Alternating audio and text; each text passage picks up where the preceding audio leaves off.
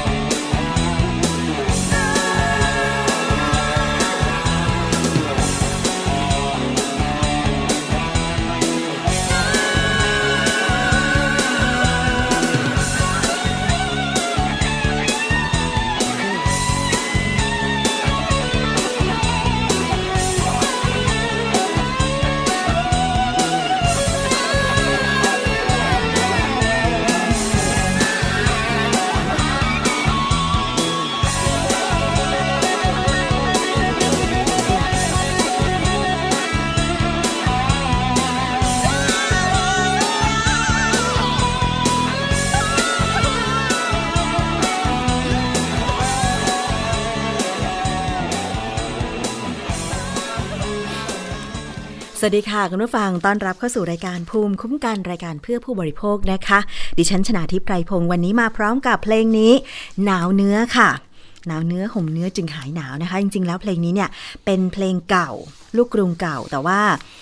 เวอร์ชั่นที่คุณได้ฟังไปนี่รู้สึกว่าจะร็อกหนักแน่นเหลือเกินนะคะ หนาวเนื้อค่ะ เป็นเพลงอมตะอีกหนึ่งเพลงที่เวลาหน้าหนาวทีไรเนี่ยจะต้องเปิดเพลงนี้ ช่วงนี้กำลังอากาศหนาว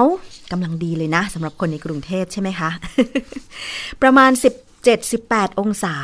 แต่ว่าช่วงสายสายแบบนี้ก็น่าจะอุณหภูมิเพิ่มสูงขึ้นแล้วล่ะ แต่สำหรับพี่น้องที่อยู่ในต่างจังหวัดค่ะ รับฟังที่สถานีวิทยุชุมชนต่างๆ เป็นยังไงบ้าง ส่งข้อความมาถึงดิฉันได้นะคะ หน้าเว็บไซต์ www.thaipbsonline.net รับฟังจากที่ไหนก็ตอบกันเข้ามาได้ เมื่อวันก่อนค่ะ ก็มี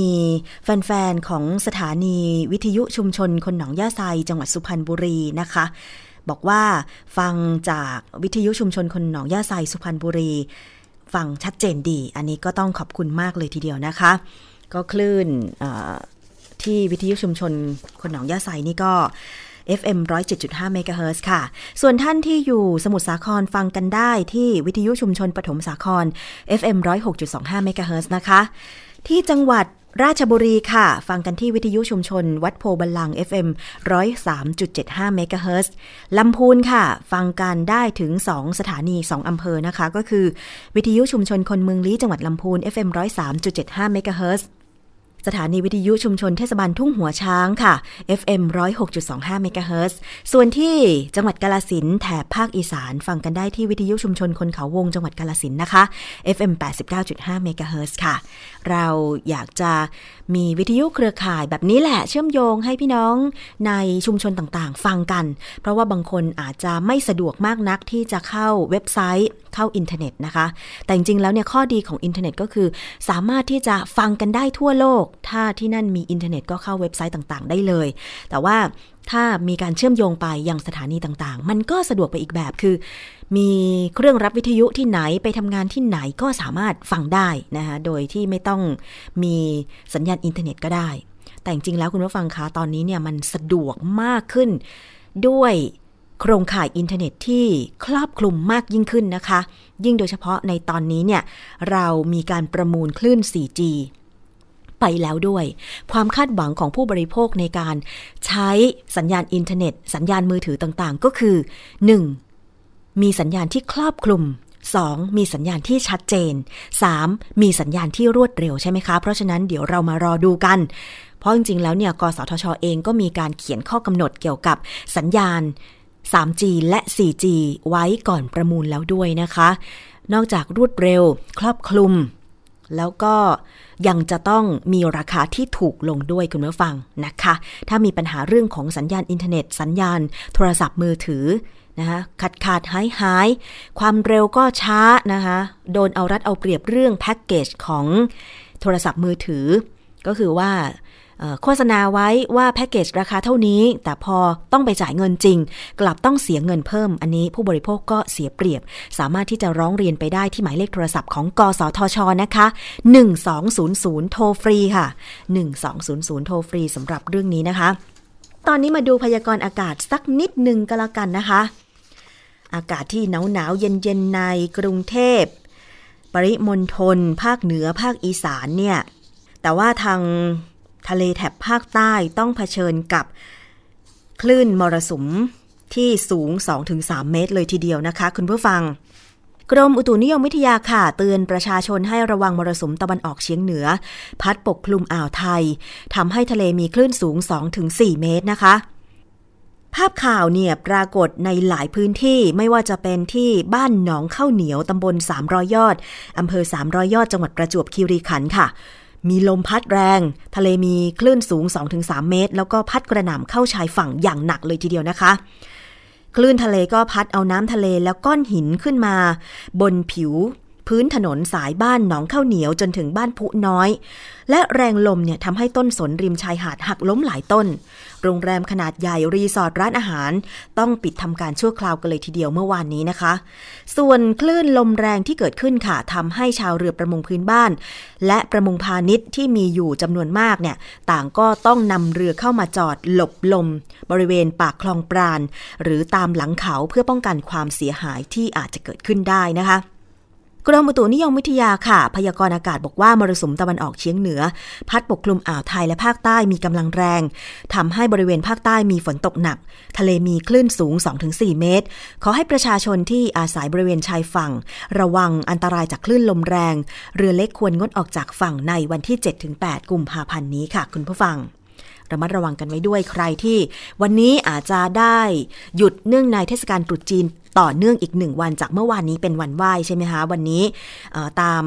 เทศกาลจีนเนี่ยตามเทศกาลตรุษจีนเนี่ยคนไทยเชื้อสายจีนหรือคนจีนทั่วโลก ก็คือวันนี้จะหยุดงานอีกหนึ่งวันเพื่อไปเที่ยวกันนั่นเอง หรืออาจจะไปเยี่ยมญาติที่โน่นที่นี่ เห็นบอกว่าเมื่อวานนี้เนี่ยนะคะทะเลแถบชะอำเพชรบุรี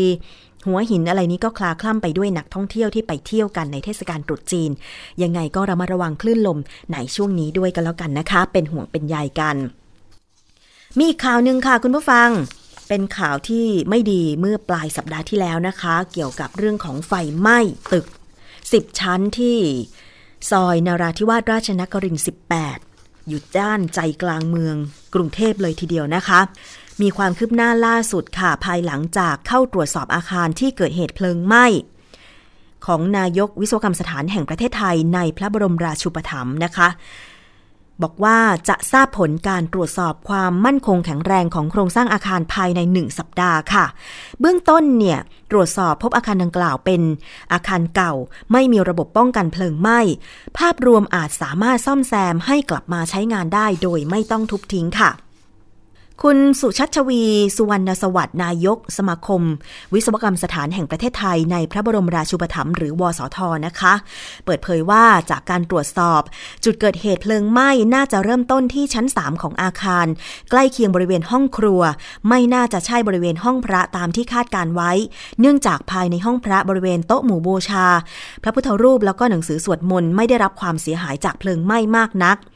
เมื่อเพลิงลุกไหม้จากชั้น 3 แล้วก็ได้ลามผ่านทางช่องบันไดไปชั้นอื่นๆ โดยบริเวณชั้น 3 4 5 และ 6 ได้รับความเสียหายอย่างจากเพลิงไหม้ค่อนข้างมากค่ะ แต่โครงสร้างที่เกี่ยวกับการรับน้ำหนักยังอยู่ในสภาพที่ดี ไม่พบการหลุดร่อนของปูน และ การบิดเบี้ยวของตัวเสาหรือคานรับน้ำหนักนะคะ ความเสียหายอยู่ในระดับที่ต้องเฝ้าระวัง ต้องมีเจ้าหน้าที่มาตรวจโครงสร้างการรับน้ำหนักคาน แล้วก็เสาอีกรอบหนึ่งค่ะ หลังจากนั้นก็สามารถปรับปรุงแต่ละชั้นได้ตามปกตินะคะ ส่วนบริเวณชั้น 7 และ 8 พบว่าได้รับความเสียหายอย่างหนัก ตัวคานการรับน้ำหนักและเสามีปูนกระเทาะออกมา ส่วนบริเวณพื้นของทั้งสองชั้นได้รับความเสียหายอย่างหนักเช่นกัน ไม่สามารถรองรับน้ำหนักได้อีก ต้องรื้อแล้วก็ทุบทำใหม่ทั้งหมดนะคะ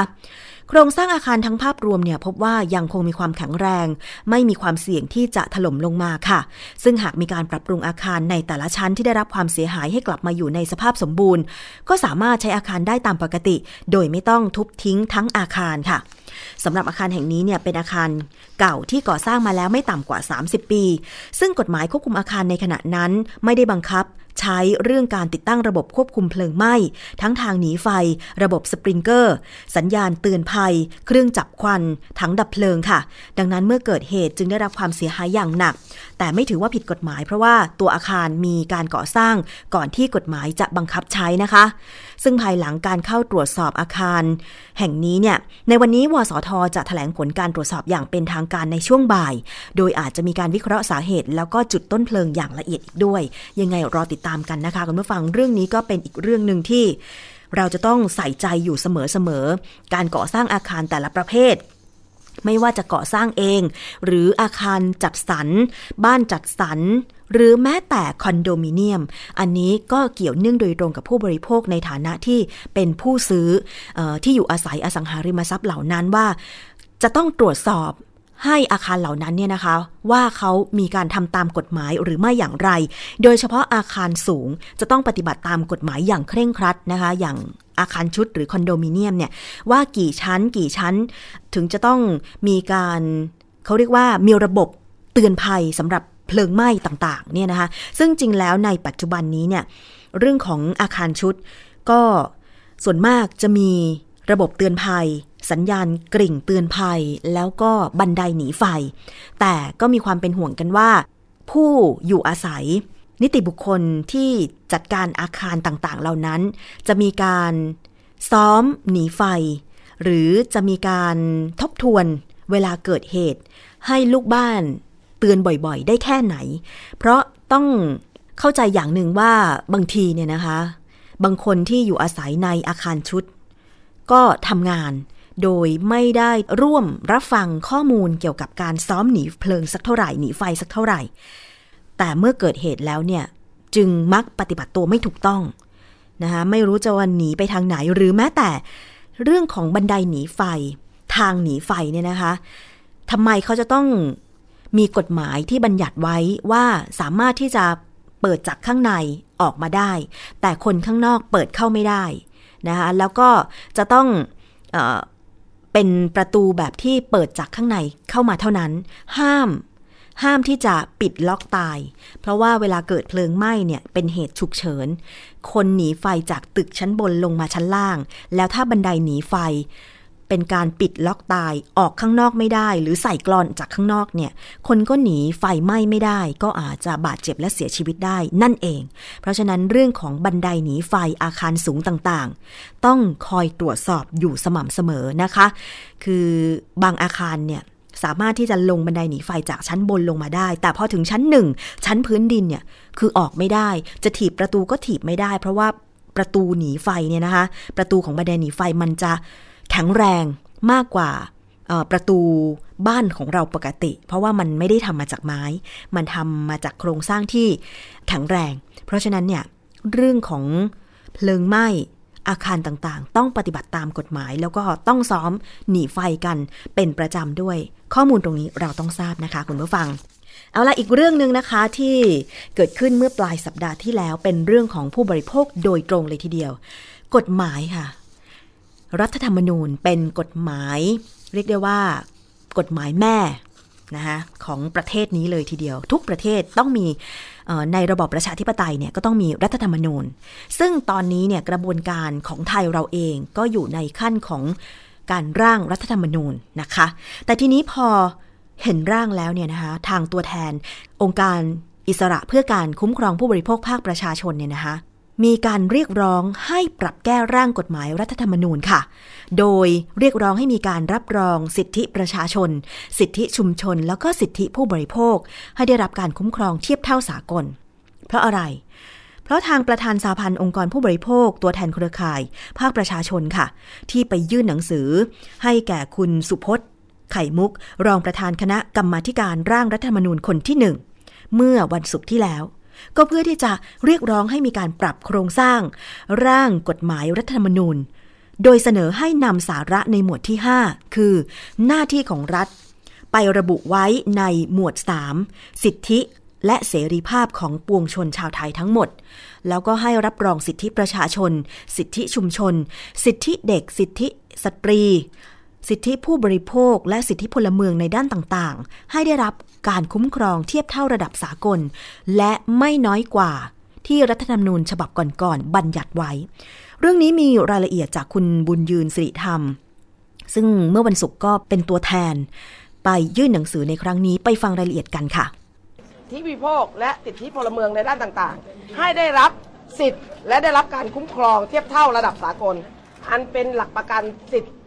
ขั้นพื้นฐาน ของมนุษย์ที่สำคัญที่ต้องบัญญัติไว้ในรัฐธรรมนูญ และการมีส่วนร่วมของประชาชน จึงมีข้อเสนอสำคัญต่อร่างรัฐธรรมนูญ ดังนี้ 1. ต้องปรับโครงสร้างร่างรัฐธรรมนูญให้นำเนื้อหาสาระหมวด 5 หน้าที่ของรัฐไว้ในหมวด 3 สิทธิเสรีภาพของปวงชนชาวไทยทั้งหมด พร้อมปรับปรุงแก้ไขรับรองสิทธิของประชาชน สิทธิชุมชน สิทธิสตรี สิทธิเด็ก สิทธิวิโภค สิทธิพลเมืองด้านต่างๆ ให้ได้รับสิทธิและได้รับการคุ้มครองเทียบเท่าระดับสากล คืออการที่ไปใส่ในหน้าชาชน เข้าถึงสิทธิ์ เข้าถึงสิทธิ์ตามที่รัฐนูลหรือกฎหมายกำหนด ไม่ต้องไปเขียนหน้าที่ของรัฐมากมาย เพราะรัฐมีหน้าที่ตามทำตามรัฐธรรมนูญ และกฎหมายกำหนดอยู่แล้ว ถ้ารัฐไม่ทำตามรัฐนูลและกฎหมายกำหนด จะมีรัฐไว้ทำไม เพราะฉะนั้นเนี่ยไม่ต้องไปว่ารัฐต้องทำนู่นทำนี่รัฐต้องทำทุกอย่างอยู่แล้ว แต่ต้องคืนสิทธิ์กลับมาอยู่ในรัฐธรรมนูญ ไม่น้อยกว่าที่เคยบัญญัติไว้สิทธิเสรีภาพของปวงชนชาวไทยเนี่ยต้องกลับมาอยู่ในรัฐธรรมนูญไม่น้อยไปกว่าที่เคยกำหนดไว้ในรัฐธรรมนูญปี 50 เพราะว่ารัฐธรรมนูญคราวนี้เนี่ยโยกสิทธิ์ของประชาชนกลับไปอยู่ในอำนาจรัฐ ตอนนี้ตั้งใจใส่เสื้อตัวนี้มาว่า เจตนารมณ์ของการร่างรัฐธรรมนูญปี 40 และ 50 คือ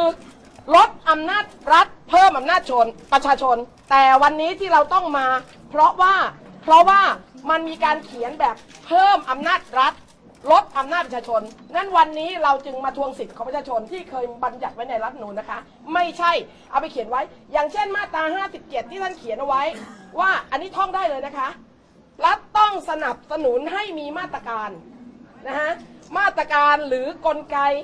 การคุ้มครองผู้บริโภคนะฮะและก็สนับสนุนการรวมกลุ่ม อันนี้รัฐต้องกำหนด ถ้าดิฉันในฐานะผู้บริโภคทำตามรัฐนูนฉบับนี้ ทำไมรัฐไม่สนับสนุนให้มีกลไกสคบบอกมีทุกวันนี้ก็มีแล้วกลไก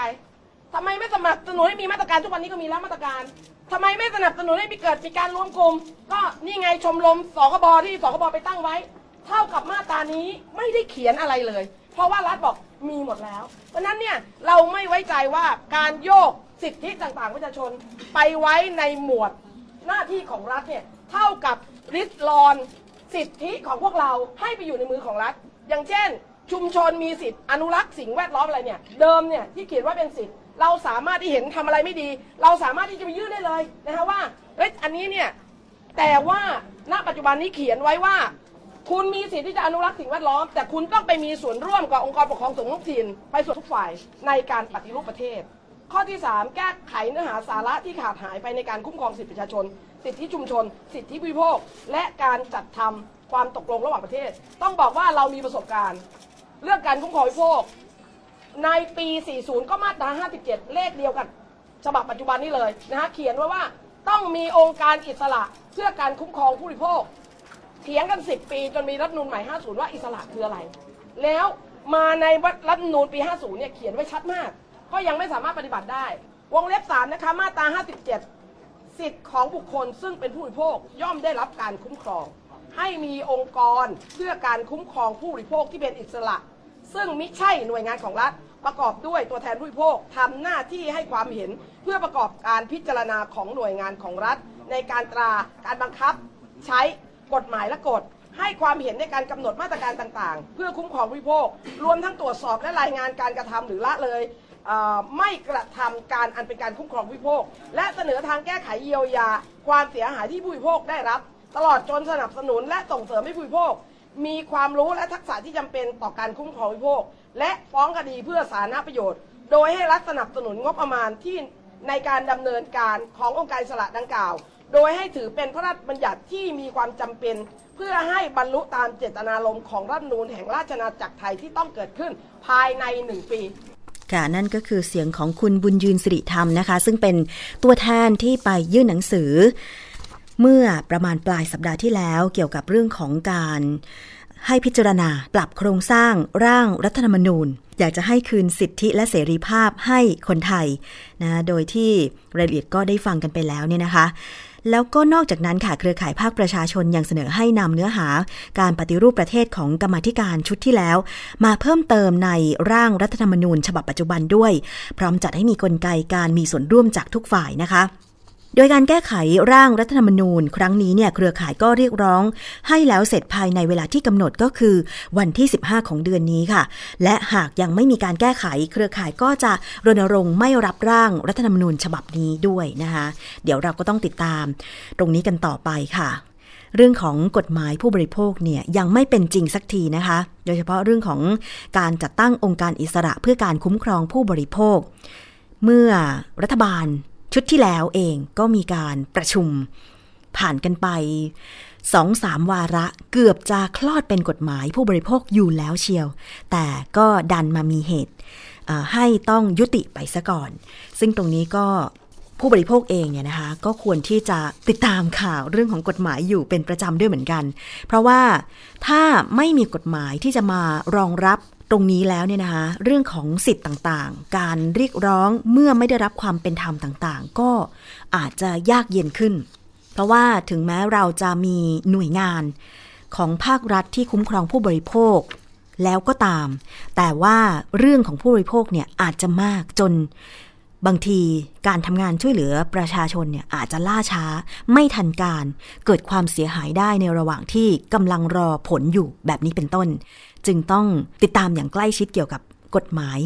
คุ้มครองผู้บริโภคนะคะ คุณผู้ฟัง เอาละช่วงนี้นะคะ เราขอพักกันครู่หนึ่งเดี๋ยวช่วงหน้า เรายังมีเรื่องอื่นๆ พร้อมทั้งนานาสาระมาฝากคุณผู้ฟังอีกค่ะ เกราะป้องกันเพื่อการเป็นผู้บริโภคที่ฉลาดซื้อ และฉลาดใช้ ในรายการ ภูมิคุ้มกัน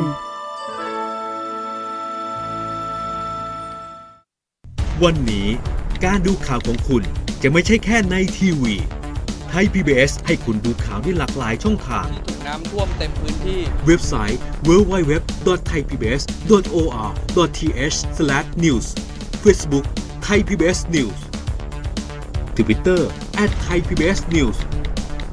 YouTube Thai PBS News ไหลล้นทะลักเข้ามานะกดติดสนันการข่าวพร้อมๆกับหน้าจอไร้ขีดจำกัดเรื่องเวลา เข้าถึงรายละเอียดได้มากกว่า ไม่ว่าจะอยู่ณจุดไหน ก็รับรู้ข่าวได้ทันที ดูสดและดูย้อนหลังได้ทุกที่ กับ 4 ช่องทางใหม่ข่าวไทย PBS ข่าวออนไลน์ ชับไว้ในมือคุณ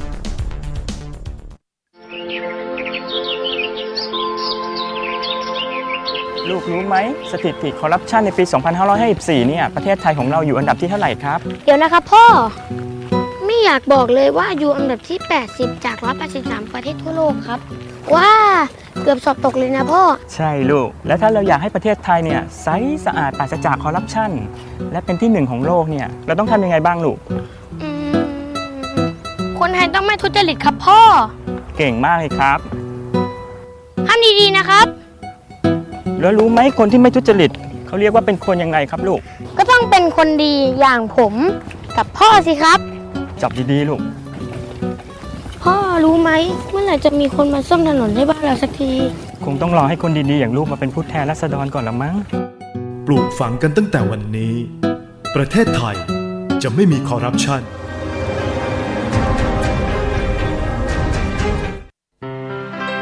เกราะป้องกันเพื่อการเป็นผู้บริโภคที่ฉลาดซื้อ และฉลาดใช้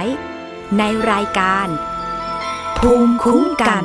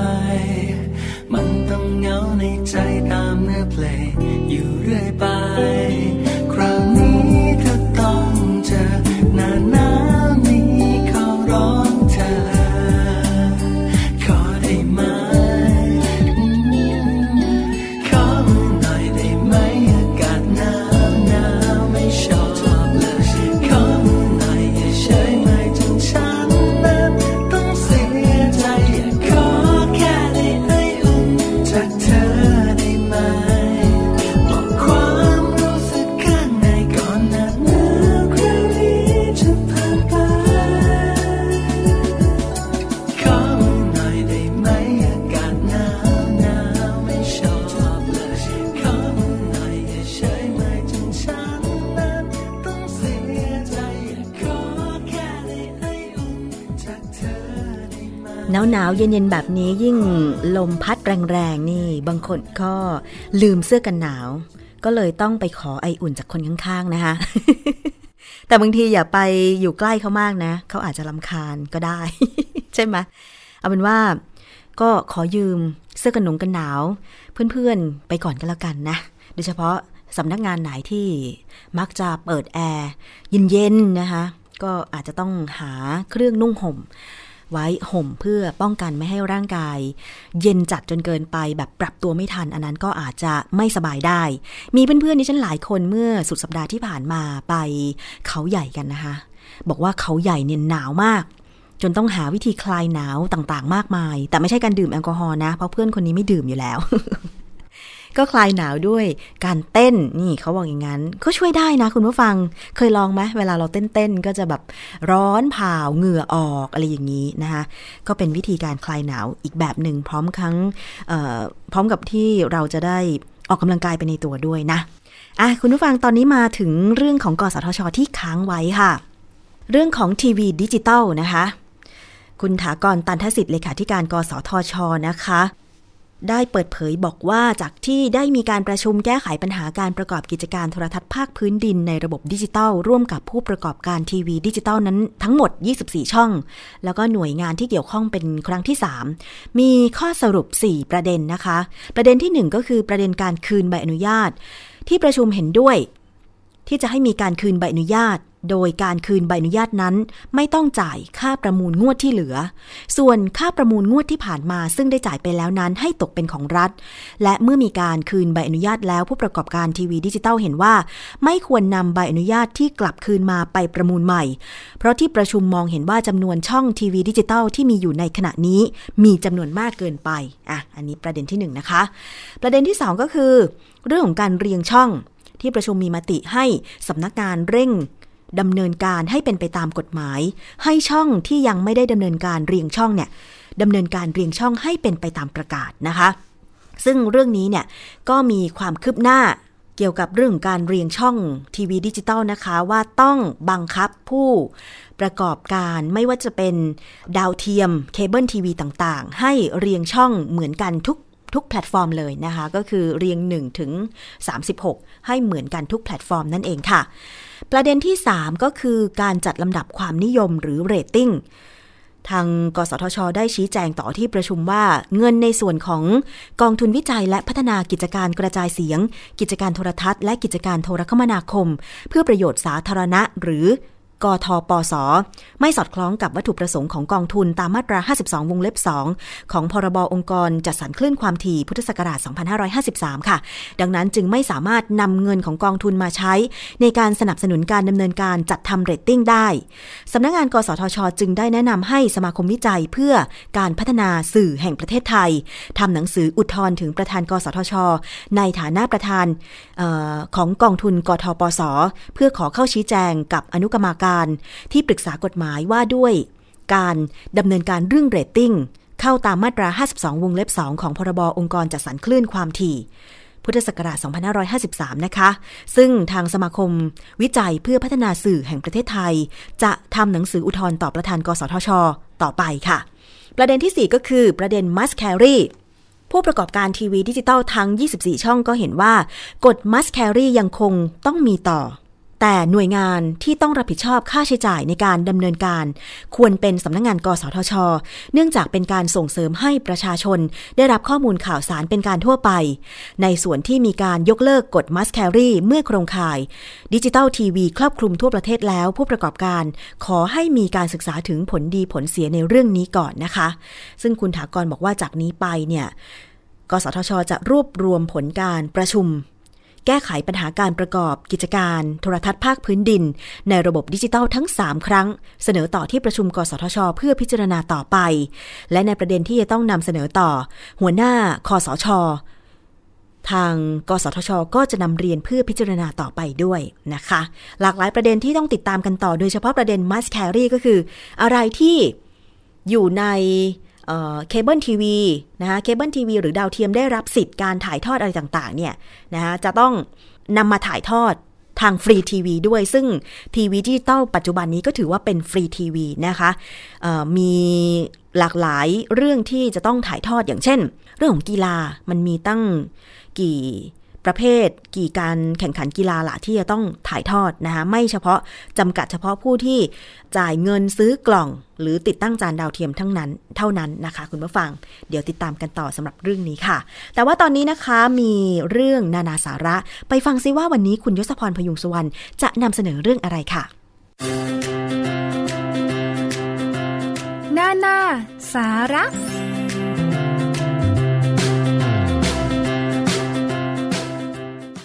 สวัสดีครับ ต้อนรับคุณผู้ฟังเข้าสู่ช่วงนานาสาระนะครับ กับผมยศพรพยุงสุวรรณครับ วันนี้สิ่งที่ช่วงนานาสาระจะมานำเสนอให้คุณผู้ฟังได้ติดตามรับฟังเนี่ยนะครับ ก็คงหนีไม่พ้นเรื่องราวที่กลายเป็น Talk of the Town มีการพูดถึงมากทีเดียวนะครับในรอบสัปดาห์ที่ผ่านมา กรณีทันตแพทย์หญิงท่านหนึ่ง เพิกเฉยไม่ยอมกลับมาใช้ทุน จนทำให้คนค้ำประกันจำนวน 4 ท่านต้องเดือดร้อนนะครับ ถึงแม้ว่าจะมีจดหมายมีคำอธิบายจากทันตแพทย์หญิงรายนั้น ส่งมาถึงสำนักข่าวแห่งหนึ่งนะครับ เพื่อที่จะอธิบายถึงข้อจำกัด ซึ่งไม่สามารถทำให้เธอชดใช้หนี้ได้ แต่ก็กลับกลายเป็นว่ายิ่งทำให้กระแสสังคมรู้สึกว่า เธอไม่พูดความจริงนะครับยังแก้ตัวไปน้ำขุนๆก็มีวิวาทะทั้งจาก ฝ่ายของคนที่ค้ำประกัน มีเสียงนะครับจากสังคมโดยเฉพาะโซเชียลมีเดียรุนแรงทีเดียว เรียกว่าตอนนี้เนี่ยเรื่องของการค้ำประกันถูกจุดติดขึ้นมาอีกครั้งหนึ่ง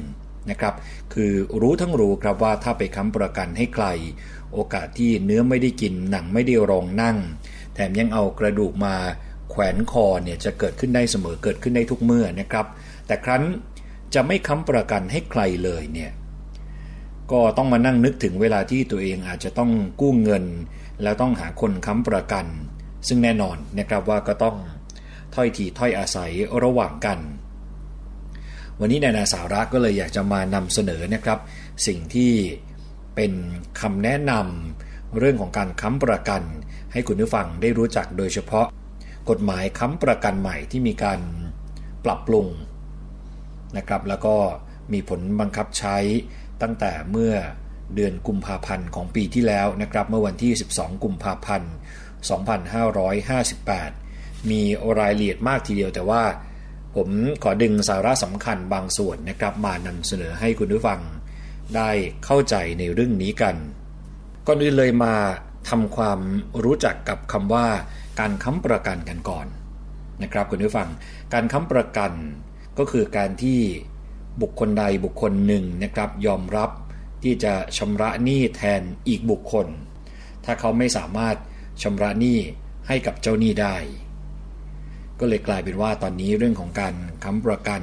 หลายคนกังวล หลายคนรู้สึกไม่ค่อยสบายใจนะครับ การปรับปรุงกฎหมายที่ว่าด้วยเรื่องของการค้ำประกัน อย่างที่ผมได้บอกไปนะครับว่ามีผลบังคับใช้ เมื่อวันที่ 12 กุมภาพันธ์ 2558 คือปีที่แล้ว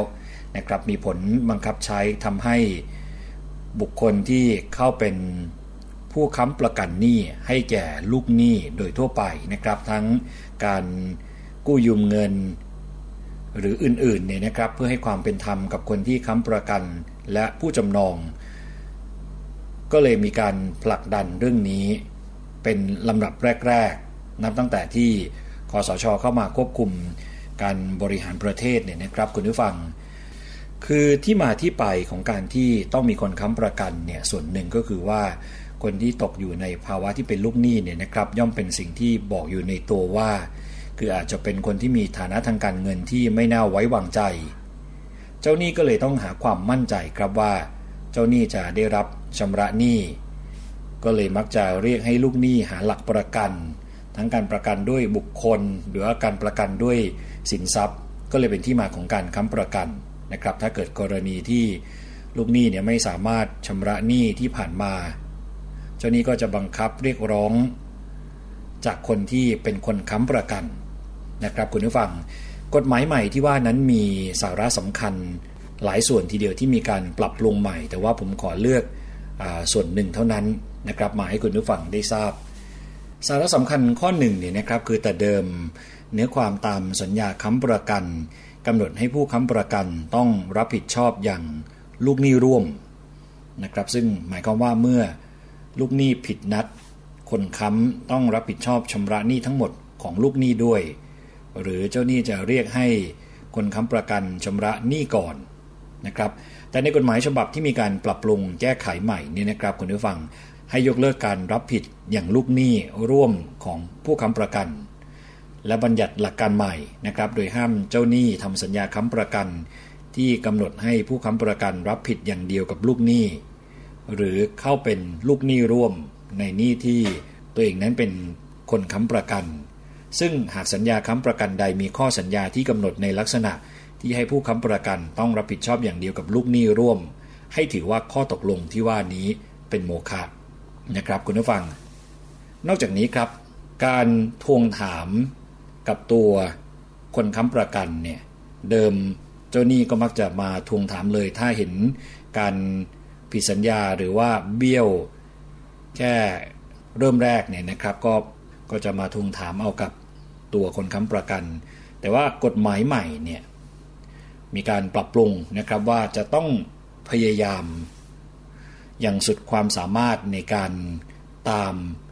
จากตัวลูกหนี้ขั้นต้นก่อนนะครับ ถ้าสุดความสามารถแล้วยังไม่สามารถตามได้ก็ค่อยมาที่ตัวคนค้ำประกัน แล้วก็ต้องมีหนังสือบอกกล่าวไปยังผู้ค้ำประกันภายใน 60 วันด้วยนะครับ นับแต่วันที่ลูกหนี้ผิดนัด คือถ้าไม่มีหนังสือบอกกล่าวภายในกำหนดระยะเวลาก็ให้ผู้ประกัน หลุดพ้นจากความรับผิดในดอกเบี้ย และค่าสินไหม่ทดแทนที่ลูกหนี้ค้างชำระ นับแต่วันพ้นกำหนดระยะเวลานะครับคุณผู้ฟัง เรื่องนี้อาจารย์วันชัยสอนสิรินักกฎหมายชื่อดัง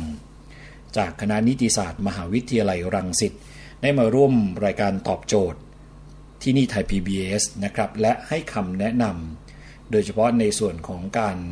ทวงถามหนี้ที่ต้องทวงถามเจ้าหนี้ อย่างสุดความสามารถก่อน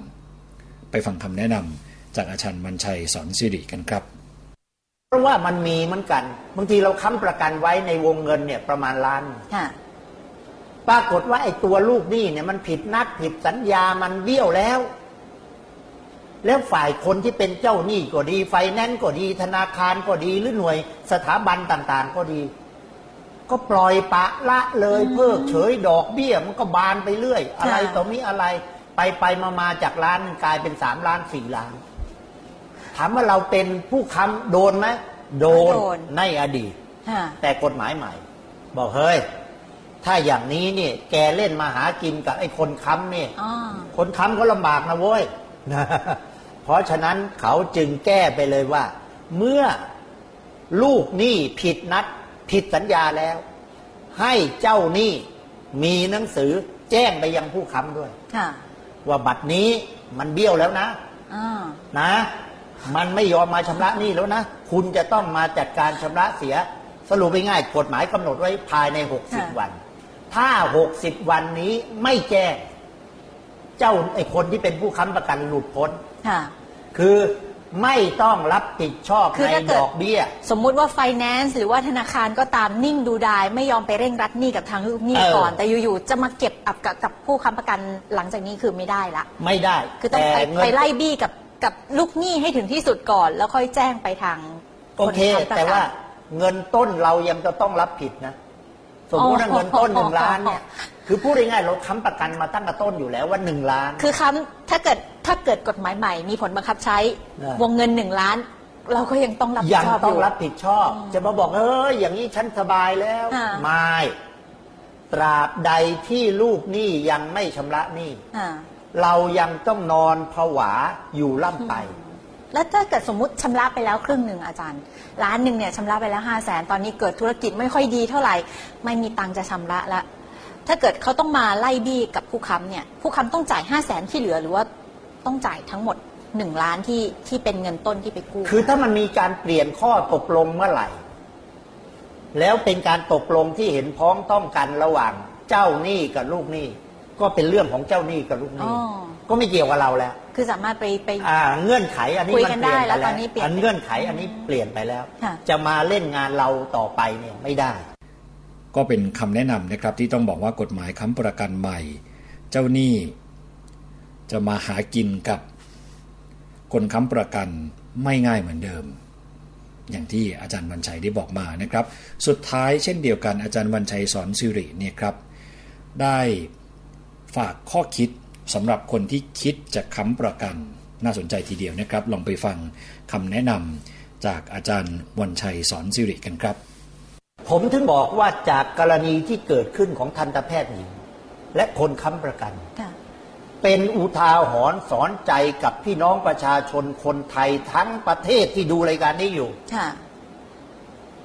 อย่าไปเที่ยวตีโพยตีพายเอะอะโวยวายใด ๆ กับใครทั้งสิ้น วันที่คุณจะหลดจดประกาศเซ็นค้ำประกันแก๊กพึงสำนึกไว้ พึงสำนึกไว้ว่าคุณกำลังทำอะไร ค่ะ อย่าเซ็นส่งเดช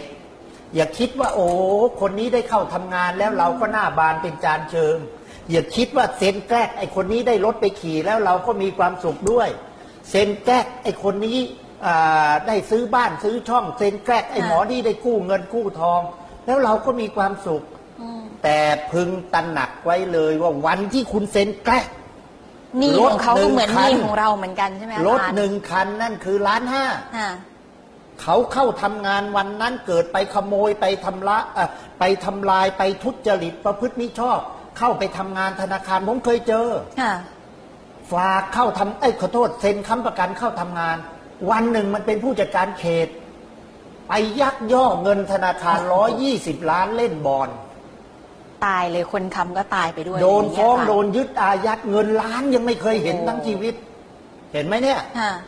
เพราะฉะนั้นผมกำลังจะบอกว่า อย่าโทษคนอื่นอืมโทษตัวเราก่อน ว่าเรากำลังเซ็นเนี่ย รู้ไหมว่าจะต้องทำอะไรค่ะเซ็นคุณจิรชาตาเข้าทำงาน วันนั้นคุณจิรชาตาเกิดไปทำทุจริตประพฤติมิชอบ ไปขโมยหรือไปทำอะไรเกิดความเสียหายห้าล้านสิบล้านแปดล้านร้อยล้าน ต้องรับผิดชอบค่ะวันนั้นค้ำประกันเขาในการซื้อรถ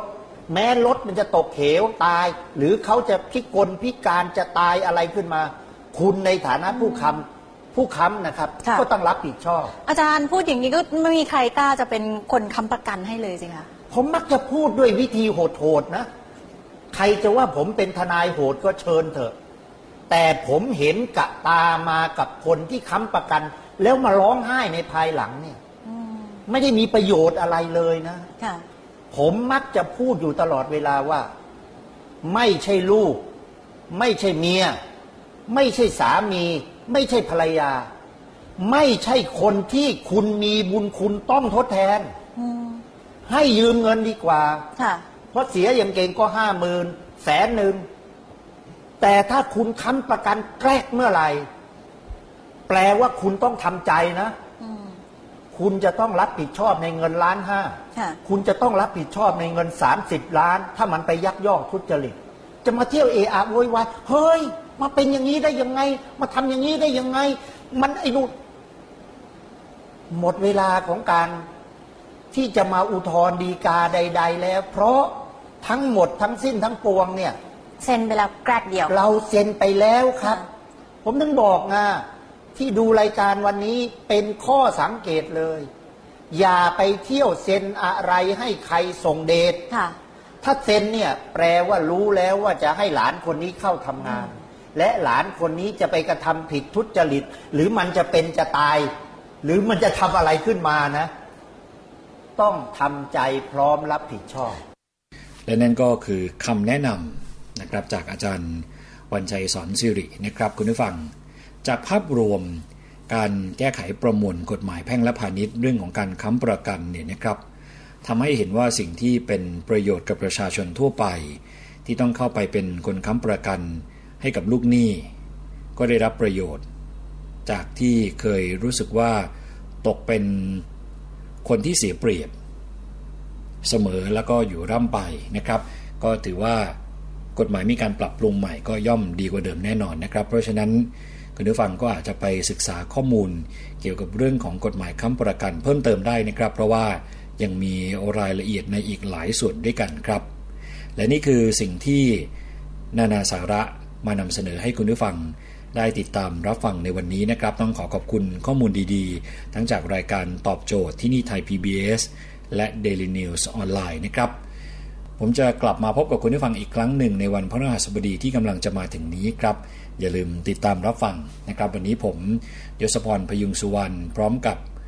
ทีมงานในช่วงนานาสาระทุกคนต้องขอลาไปก่อน สวัสดีครับ นานาสาระ